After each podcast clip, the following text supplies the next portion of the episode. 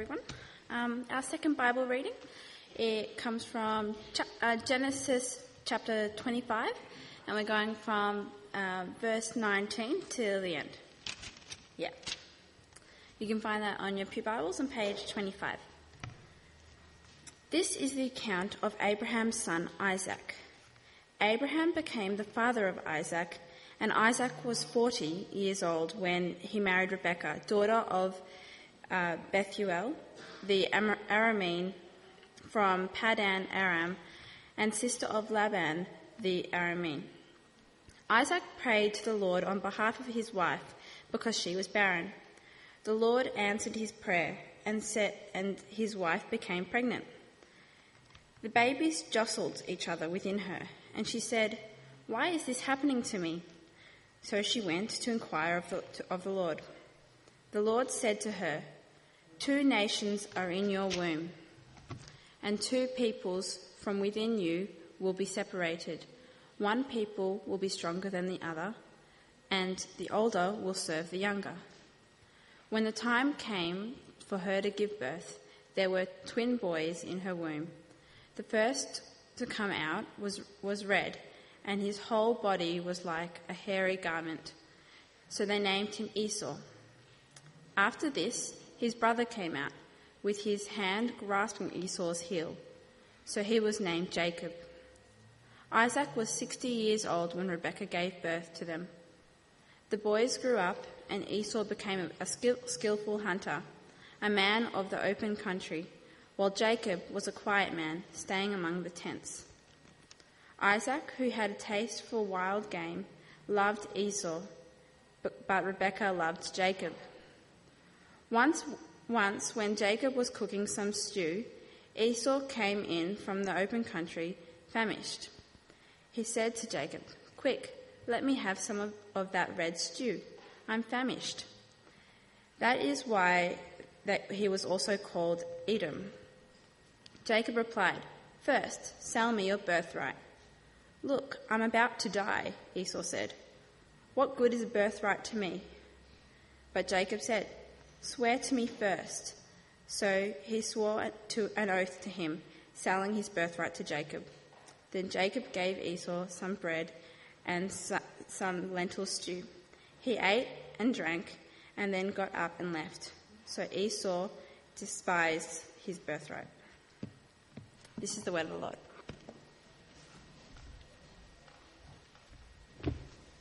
Thanks, Mary. Good day, everyone. Bibles again to Genesis 25. That's where we'll spend a fair bit of our time. And then we're going to jump across to Genesis 27 as well. Had a few prayers for what's about to happen next, but I want to pray as well. And then we'll get into it. I want to keep moving that away. Here we go. Let's pray. Our Heavenly Father, we are utterly and completely dependent on you. So would you please work in us that we might hear you? And then would you do that amazing thing where not only do we hear, but we obey and we are changed. Father, we know too that um, we are responsible for our actions, so we pray that we would responsibly listen to you now, that we might responsibly obey. We pray these things that Jesus might be even more glorified in us. Amen. Uh, in honour of yesterday's Gen Y Golf Day, which I kind of snuck under, I don't sure how, I wonder if you've, you've heard the story about the pastor and the hole in one. Take it by your silence, you haven't. As the story goes, there was once a pastor, uh, let's call him John, uh, who decided one Sunday morning that he didn't uh, much feel like church today. So rather than going and, and serving his flock, uh, he sent his family off to church and then he ducked out and went down to the local golf course. Uh, on arriving at the golf course, he wasn't much in the mood to pay either, so he slipped under the fence and he started to play. Uh, well, as in the case of Job, if you know the story of Job, Satan just happened to be standing before God that day and he turned to God and he asked him what he was going to do about the dishonesty of the pastor. To which uh, God replied, sort of wry smile on his face, just, just, just you wait and see. Watch what happens, hole five.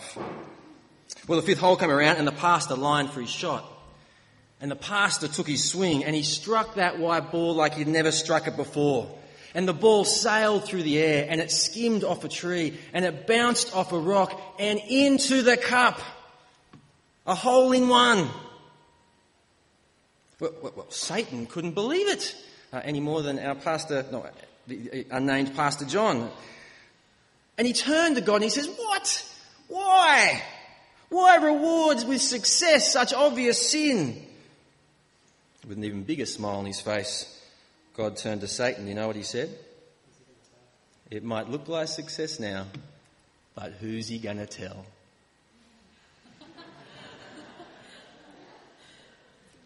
yeah, okay, fair enough. It's not a great joke, but it raises some good questions, questions relevant to God's word to us today.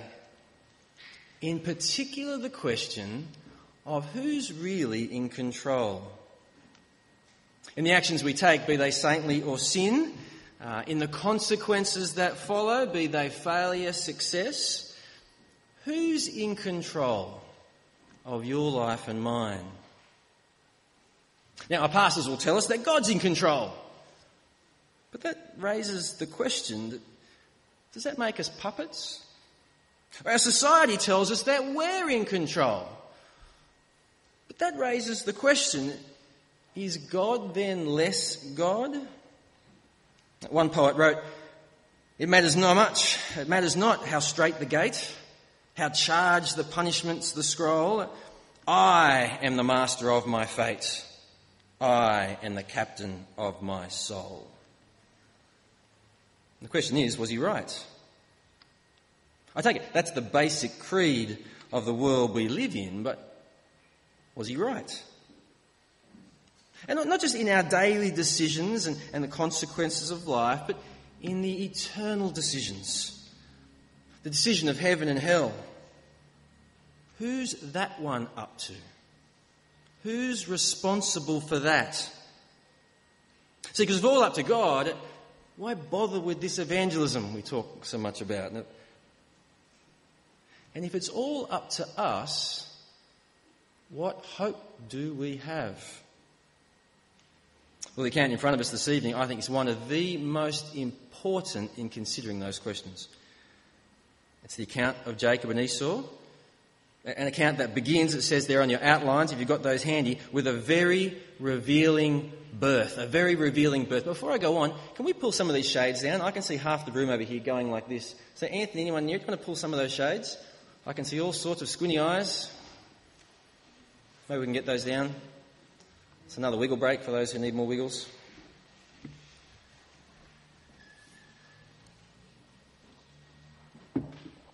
Almost mood lighting. Wonderful.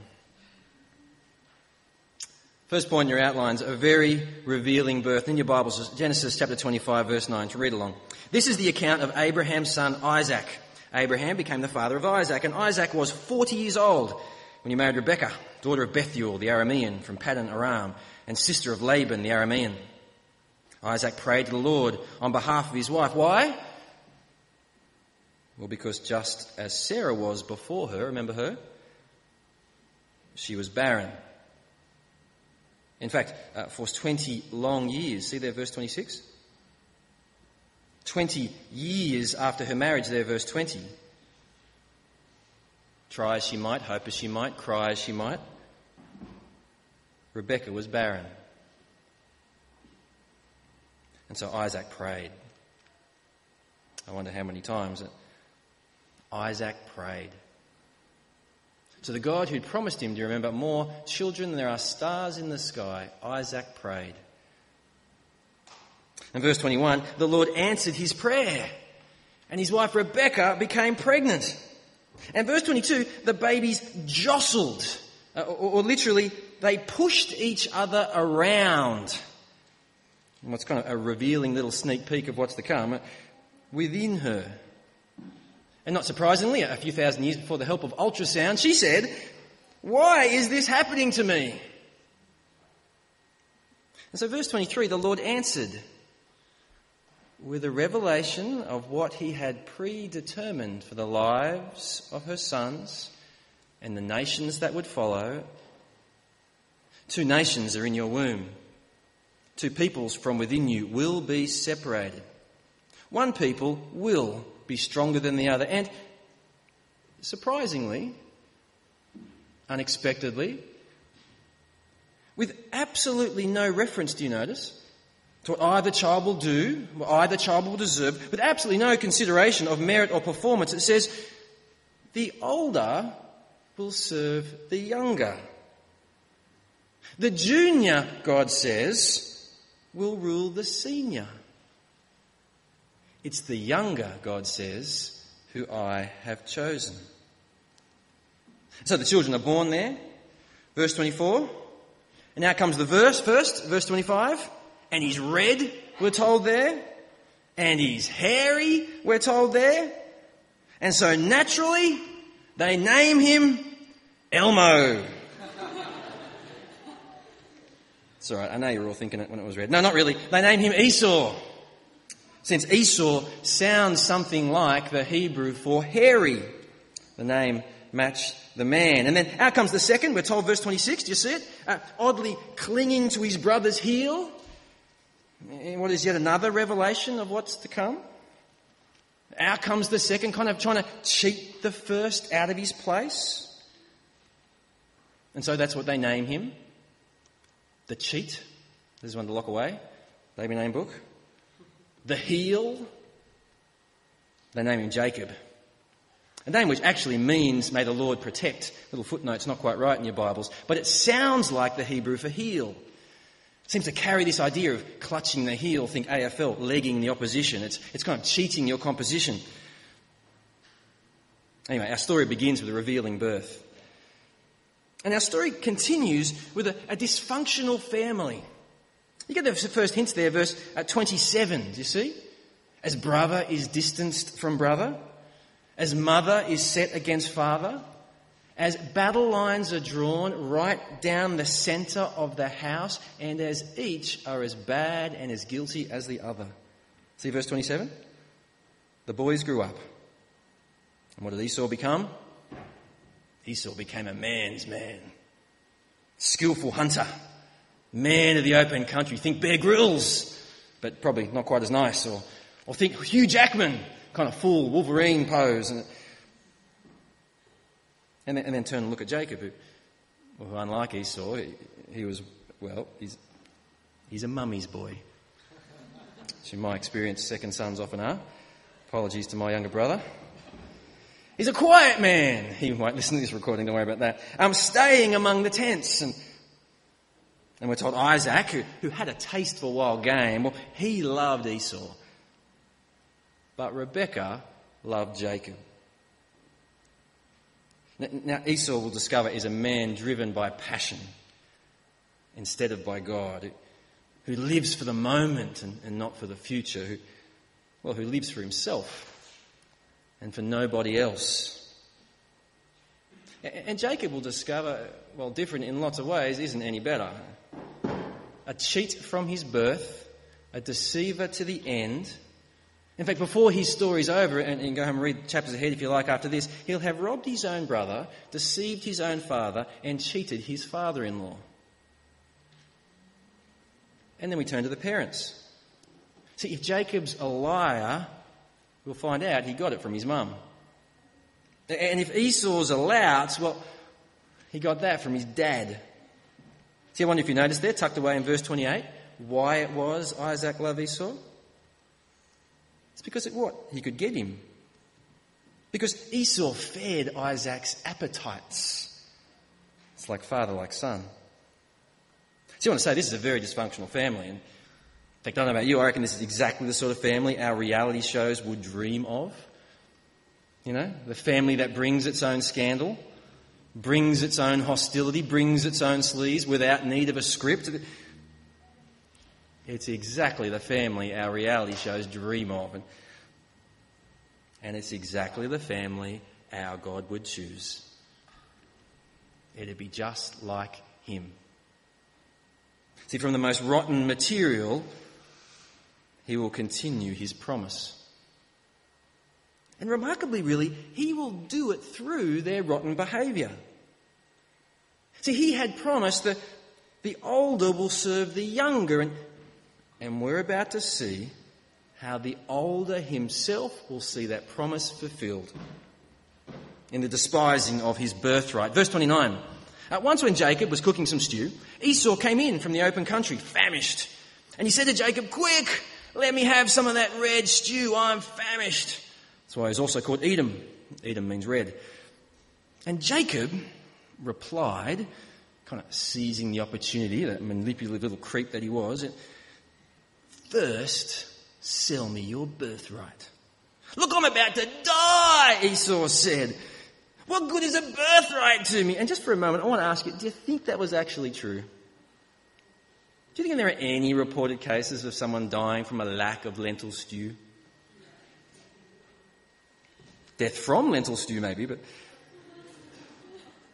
But I'm going to die, he says. Give me some stew. But Jacob says, 33, swear to me first. So he swore an oath to him, selling his birthright to Jacob. So little did he care for his place in the family. So little did he care for the promises of the patriarch, the fathers before him. So little did he care for his place in God's plan that, that for just a momentary pleasure, he gave it all away. For, for a moment's satisfaction, he let it all go. And it really was just a moment, wasn't it? Did you see verse 34? Jacob gave Esau some bread, some lentil stew. He ate, drank, got up, left. And just like that, for a sip of soup, Esau despised his birthright. See, what, what God had predicted, Esau enacted. What God had promised, Esau fulfilled. And so too did Jacob.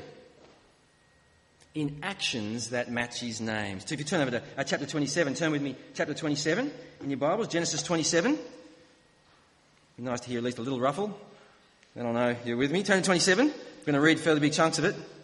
And we're going to see that Isaac is still favouring his precious firstborn. And and what is it strangely different to the cultural norm? And you can compare this to the end of Genesis and to Joseph later. What's strangely different from the cultural norm? Rather than calling in all his sons for blessing, he calls in how many? Just one. And, and what is strangely similar to the episode just read, Isaac offers Esau food in exchange for his blessing. Verse 1 When Isaac was old and his eyes were so weak he could no longer see, he called for Esau, his oldest son, and he said to him, My son. Here I am, he answered. Isaac said, I am now an old man and I don't know the day of my death. Now, now then, get your weapons, your quiver, bow, and go out to the open country to hunt some wild game for me. Prepare me the kind of tasty food I like and bring it to me so I might give you my blessing before I die. But Rebecca will see, uh, will have nothing of it. Somehow overhearing the plan, perhaps with an ear at the door, she sets to work. And she calls her son. Do you see how it says, verse 6?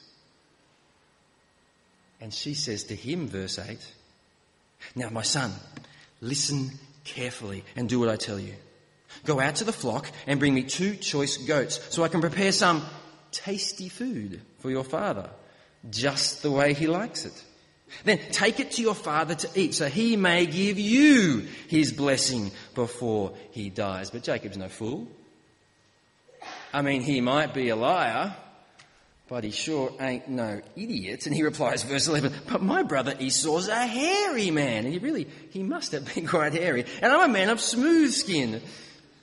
What if my father touches me? It would appear to be tricking him. It would bring down a curse on myself rather than a blessing. And his mother said to him, My son, let the curse fall on me. Just do what I say. Go and get them for me. So he, went and got them, and he brought them to his mother, and she prepared some tasty food, just the way his father liked it. Rebekah took the best clothes of Esau, her oldest son, which he had in the house, and put them on the younger son Jacob. She also covered his hands and the smooth part of his neck with the goat skins. Then she handed to her son Jacob the tasty food and the bread she had made, and, and Jacob goes in. And I want to say, even though we know how this story will end, because God's already promised how this story will end, the older will serve the younger, we wait on the edge of our seats, don't we? To see what's going to happen next.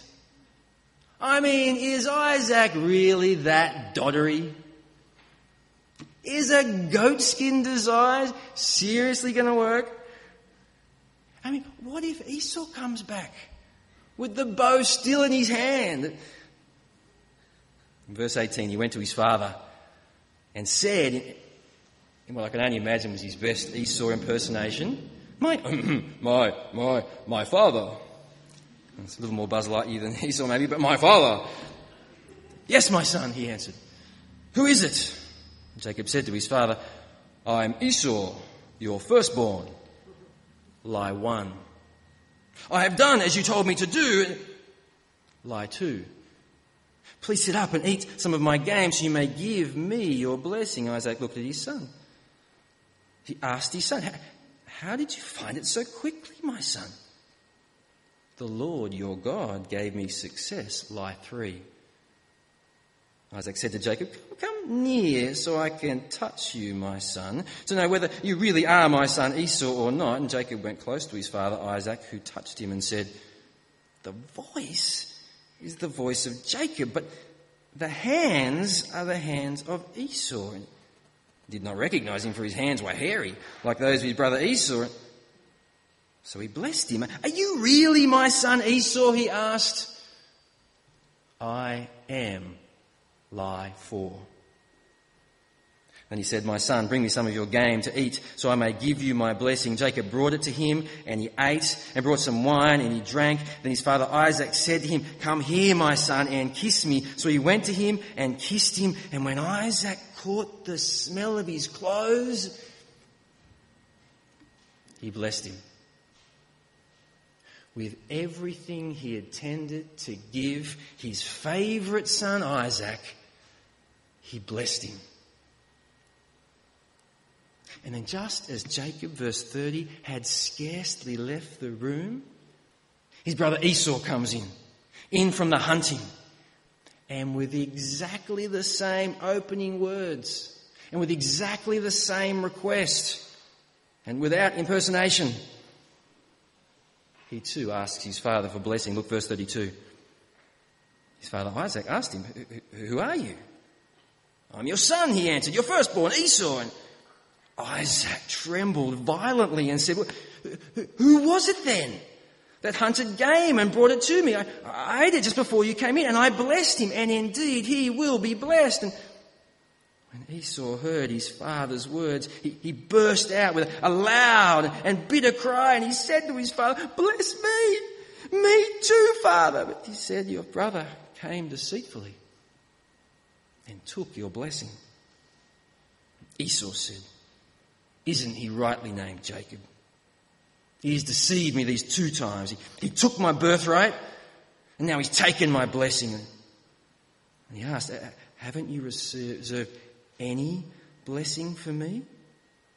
Isaac answered, Esau, I made him Lord over you, and have made all his relatives his servants and I have sustained him with grain and new wines. So what can I possibly do for you, my son? Esau said to his father, Do you have only one blessing, my father? Bless me too, my father. Esau, the man's man, the man of the open country, wept aloud.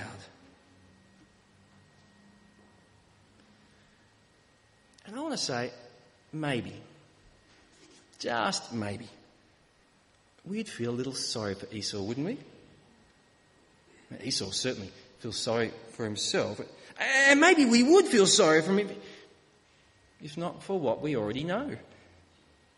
If not that we already know that, that, that not only is this the fulfillment of God's promise through the sinfulness of Jacob, but, but this is at exactly the same time the consequences of Esau's actions in the despising of his birthright. You see, Esau gets, and the way the story is told, the author's at pains to make sure we get it too. Esau gets nothing other than he deserves. Esau gets nothing other than what he'd chosen for himself, even as God had chosen it for him. Now, I want to say, I think it's, I want to say, I think it, it seems a shame to halt the story there, and there's plenty more to tell in the Jacob and Esau story. We're going to hear some more over the next few weeks, but we are going to pause um, for the sake of supper and other things, and we're going to ask right now, what do we learn? In particular, um, in regards to sovereignty, responsibility, to, to both God's choice and ours, the question we started with, what do we learn? Well, the first thing we learn, it seems to me, is that divine sovereignty, that is God's complete control, and human responsibility, that is our responsibility for our actions and our decisions in our lives, are both true and real and are not opposed to one another. About you, I, th- I, think the way we usually deal with the question of divine sovereignty, human responsibility, if, if, ever we deal with the problem of divine sovereignty, human responsibility, the, the way we usually deal with the dreaded P word, comes up every single university conference and most growth groups, at least the one I'm in, the predestination word, the, the idea that God has predestined our futures for us, especially our eternal future. And the way we, we deal with the, with the so called free will, which would be better described as real will, the idea that we do make real decisions, real choices in our real life. The way we usually deal with those two things, I think it's to hold them apart, isn't it? To treat them as, a, as either and or. And so you're going to have to choose one or the other. Which will it be? But the story of Jacob and Esau shows us. Just as the Bible shows us again and again and again, that's not a choice we have to make. And indeed, to make that choice is to deny what God has clearly said. Because he has told us and he has shown us loudly and clearly. He is completely, entirely, utterly, unquestionably sovereign. Just as, we saw in the birth of Jacob and Esau. As he announced ahead of time the future that awaited them. Because he decided ahead of time the future that awaited them. He's also told us that our real decisions bring real consequences just as they did for Esau, when with his own real will turned away from God, away from his promises, away from his grace.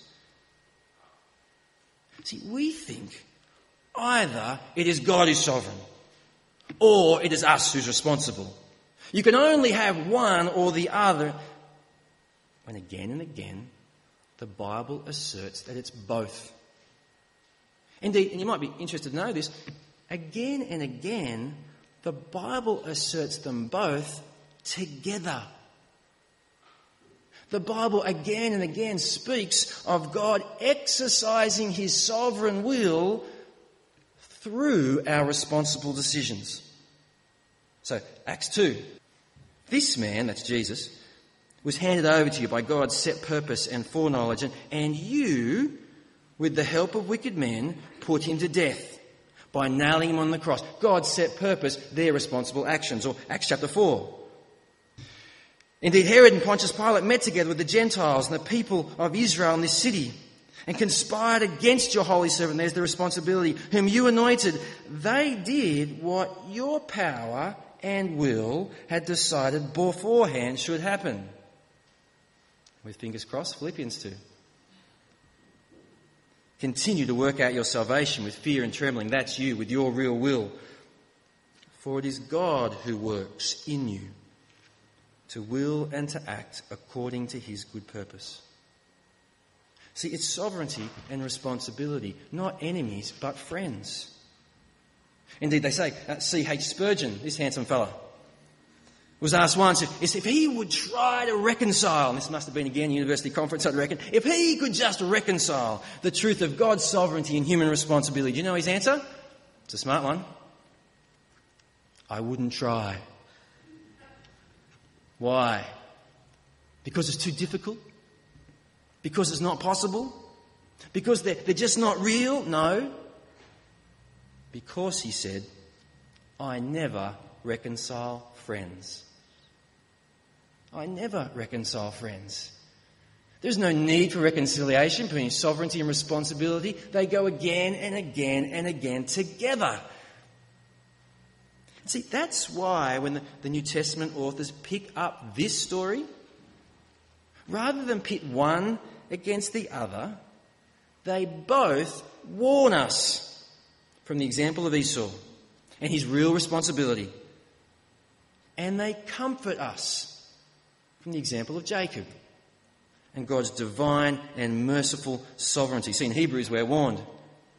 See that no one, great warning for our day, see that no one is sexually immoral or godless like Esau, who for a single meal sold his inheritance rights as the oldest son. Afterwards, as you know, when he wanted to inherit his blessing, he was rejected he could bring about no change of mind, though he sought the blessing with tears. Don't be like Esau, he says. Don't settle for a momentary pleasure, be it sexual or financial or personal or relational with your hands, with your body, with your mouth, with your tongue, with the gossip, with anything don't exchange whatever your version of a sip of soup is for the glory that God offers.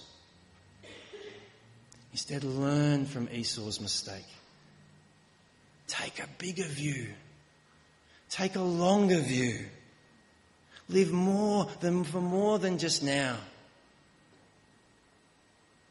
Lest, like Esau, you reach that final day when Jesus returns and the verdict comes in and the blessings are seen. And cry as you might and please as you would, you will bring about no change of mind. C.S. Lewis wrote, We are half hearted creatures, fooling about with drink and sex and ambition, when infinite joy is offered us. We're, we're, we're like an ignorant child who wants to go on making mud pies in a slum because he cannot imagine what is meant by the offer of a holiday at the sea. We are far too easily pleased. And so let's make sure we're not. Let's heed the warning of Esau. And let's hear the comfort of Jacob. Let's see again how, how wonderful and merciful and gracious is our God. That he would choose even Jacob. And that he could choose even us. See, one of the things I think we're supposed to be asking all the way through that Genesis account, Jacob and Esau, is why Jacob? I mean, don't get me wrong. Esau is a ratbag and he gets what's coming to him. But Jacob's no better. Why choose Jacob? Well, our reading from Romans 9 tells us. Are you listening to that first one? Look at it again from verse 10. Not only that, but Rebekah's children had one and the same father, our father Isaac. Yet before the twins were born, who had done anything good or bad, in order that God's purpose in election might stand, not by works, but by him who calls, she was told, the older will serve the younger. Just as it's written in Malachi, Jacob I loved, but Esau I hated. And Paul knows what question we're going to ask next, because he goes on with this. What then shall we say? Is God unjust? Not at all. For he says to Moses, I will have mercy on whom I have mercy. And I will have compassion on whom I have compassion. It does not, therefore, and it's good because it couldn't and it wouldn't, depend on man's desire, which we don't have, or effort, which we could not do, but on God's mercy. See, why did God choose Jacob? Well, it had nothing to do with family or with race. After all, how could it? He and Esau from the same family. They were from the same race. And it had nothing to do with merit and nothing to do with performance. After all, how could it? He chose it before they were born, before they did anything. Then why did God choose Jacob? It was in the end because he is merciful. Neither deserved his choosing, but he chose one anyway. See, here's what I think. I think whenever we think of God choosing some for salvation, we imagine there's this great steady flow of people trying to move toward God, all desiring Him, trying to come with Him, and there's God standing there. And, and some He lets in, and others He pushes back, like some bouncer at the door.